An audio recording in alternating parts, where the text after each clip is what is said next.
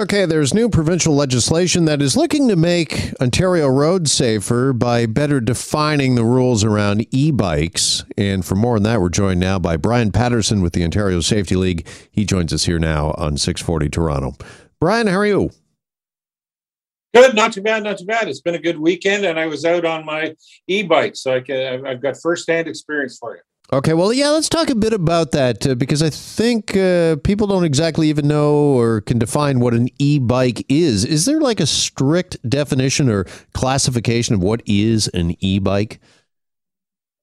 Well, the federal government has uh, helped define it, and the uh, and it was written between a group of lawyers and a group of engineers. So I'd like to tell you I could explain it uh, with clarity, but not really.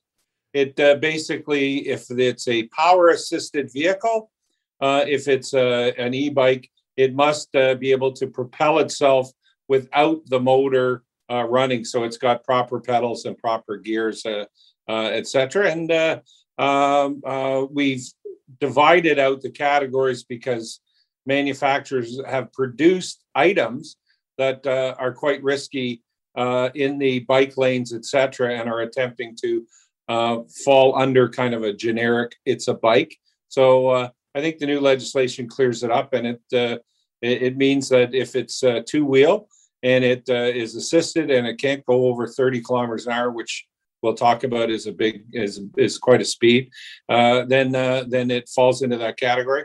A lot of people are using them where they ride until they're a little bit tired, or the two hills that would destroy an otherwise beautiful rider. are they run those on power assist, so they're they're quite helpful and quite useful. And uh, uh, and I think we're, if you follow the rules, uh, they're very safe for people in the communities. Okay, so they are an e-bike is something that can be propelled by something other than just the pedals. And again, is there any speed definition? Like, does an e-bike have to be able to attain a certain speed to be considered one? Uh, it's a, it can't go over 30, uh, 30 kilometers. I think it's 30, it might be 32. Uh, but uh, at the uh, at the end of the day, a power assisted vehicle is risky uh, when coming in contact with uh, pedestrians or other vulnerable road users. So to maintain your bike at that kind of speed takes a takes a fair bit of energy and a fair level of fitness. Where a number of people are using it from the speed benefit and uh, placing people at risk. You get hit by one of these uh, vehicles, particularly the ones that have now been classified out. Uh, they're quite heavy, and uh, you know it's Newton's law of physics, not the Highway Traffic Act, that's uh, going to cause that uh, damage to pedestrians and other road users, other bicyclists, and and and, and of course a car. So, but I think this uh, this is a, a, move in the right direction. And I think the the uh, ministries maybe thrown a lot of stuff into the sink, but a lot of good stuff into the sink. Okay, well, let's talk a bit about that. What exactly is being proposed here by the Ontario government when it comes to e-bikes and this attempt to make our roadways a little safer? Well, we've got the we've got the new categories, and it allows municipalities to determine in their municipality what and where uh, an e-bike uh, can go. So um, um, um, my uh, my particular bike looks very much like a mountain bike. It's just got a very thick post in the center which houses the uh, the battery. And uh, if I'm taking it on woodland trails and through parks, uh, the municipality's got to determine whether that's an appropriate location, both for pedestrians and and cyclists and mixed use with these e-bikes because you don't want people on a narrow pathway getting hit at 30 kilometers an hour in the middle of nowhere.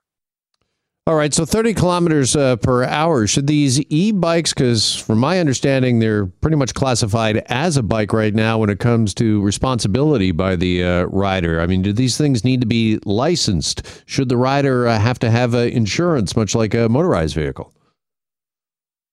Uh, I, I, think uh, uh, we've uh, we've wrestled with that for a while. The Ontario Safety League's position is uh, licensing them does a couple of things. It uh, it means I, you've probably covered it over your career. The the Toronto Police auctions off all of these bikes that have been left all over the place and unable to be returned to owners etc. So uh, the insurance company pays for stolen bikes, etc. So it would be helpful in that area. And the insurance for sure in these these are motorized vehicles on the roadways in many many cases, and the damage that can occur uh, ought to be uh, insurable if the individual on the uh, uh on, the uh, uh, whatever it is motorized vehicle is at fault. And I've been told there's not there's no difficulty establishing a proper regime. You may buy bike insurance as part of your home insurance. You may be able to buy it on a on a one-time use that it would cover kids and family members, etc. So I, I don't think there's a problem, and I think it uh, it, it ought to be tied as well to a knowledge of the rules of the road and safe cycling because right now we've gotten away from that. It's been a long time since uh, bike rodeos in schools, etc. So we want to make. Uh, uh, we're actually working on putting some of that online so that people can learn how to ride safely online, mm-hmm. just so their kids and their uh, uh, it's easier to cover the, the comments. But it's important. And the one thing missing in this legislation, you've heard me any number of times, we want to see a bike helmet on everybody who's on a bike on a roadway or pathway. If you want to ride it in your driveway and not wear a helmet, feel free. But there is no science that supports 16 and under with the helmet, 16 over without a helmet. I'm uh, happy to to tell you that you know we've given out about 20,000 bike helmets for the Lids on Kids campaign, and uh, I see a lot of parents modeling excellent behavior. Probably 70% of the parents I see riding with kids have got helmets on, but there's still that group that don't, and their kids are in helmets and they're not. I'm not sure you're modeling that. That's like being in a boat without a life jacket on when you should have one on. Yeah, I was going to ask you about the personal protective equipment uh, component here when it comes to e-bikes. So there's uh, nothing in this new legislation, uh, Brian, that would mandate helmets. Uh, no, and I, well, uh, uh, you know me, Jeff. we'll be bringing that up at committee. And I think you know I I equated the anti-helmet to these anti-maskers. There's no science that supports it. Your brain doesn't suddenly become better to handle a crash or fall. And particularly with these e-bikes, you'll be going at uh, uh, at significant speed. So all the other safety equipment's required on the bike, bells and lights and and reflective, etc. So if I, I I got a couple more years of fighting this safety fight, and uh, I'd like to see bike helmets mandatory as one of the things that accomplished during my tour. All right, Brian, good to talk as always. Thanks so much for the update. Appreciate it. Thanks again, my friend. Stay safe on the roads anywhere you are. All right, stay well too. There's Brian Patterson from the Ontario Safety League.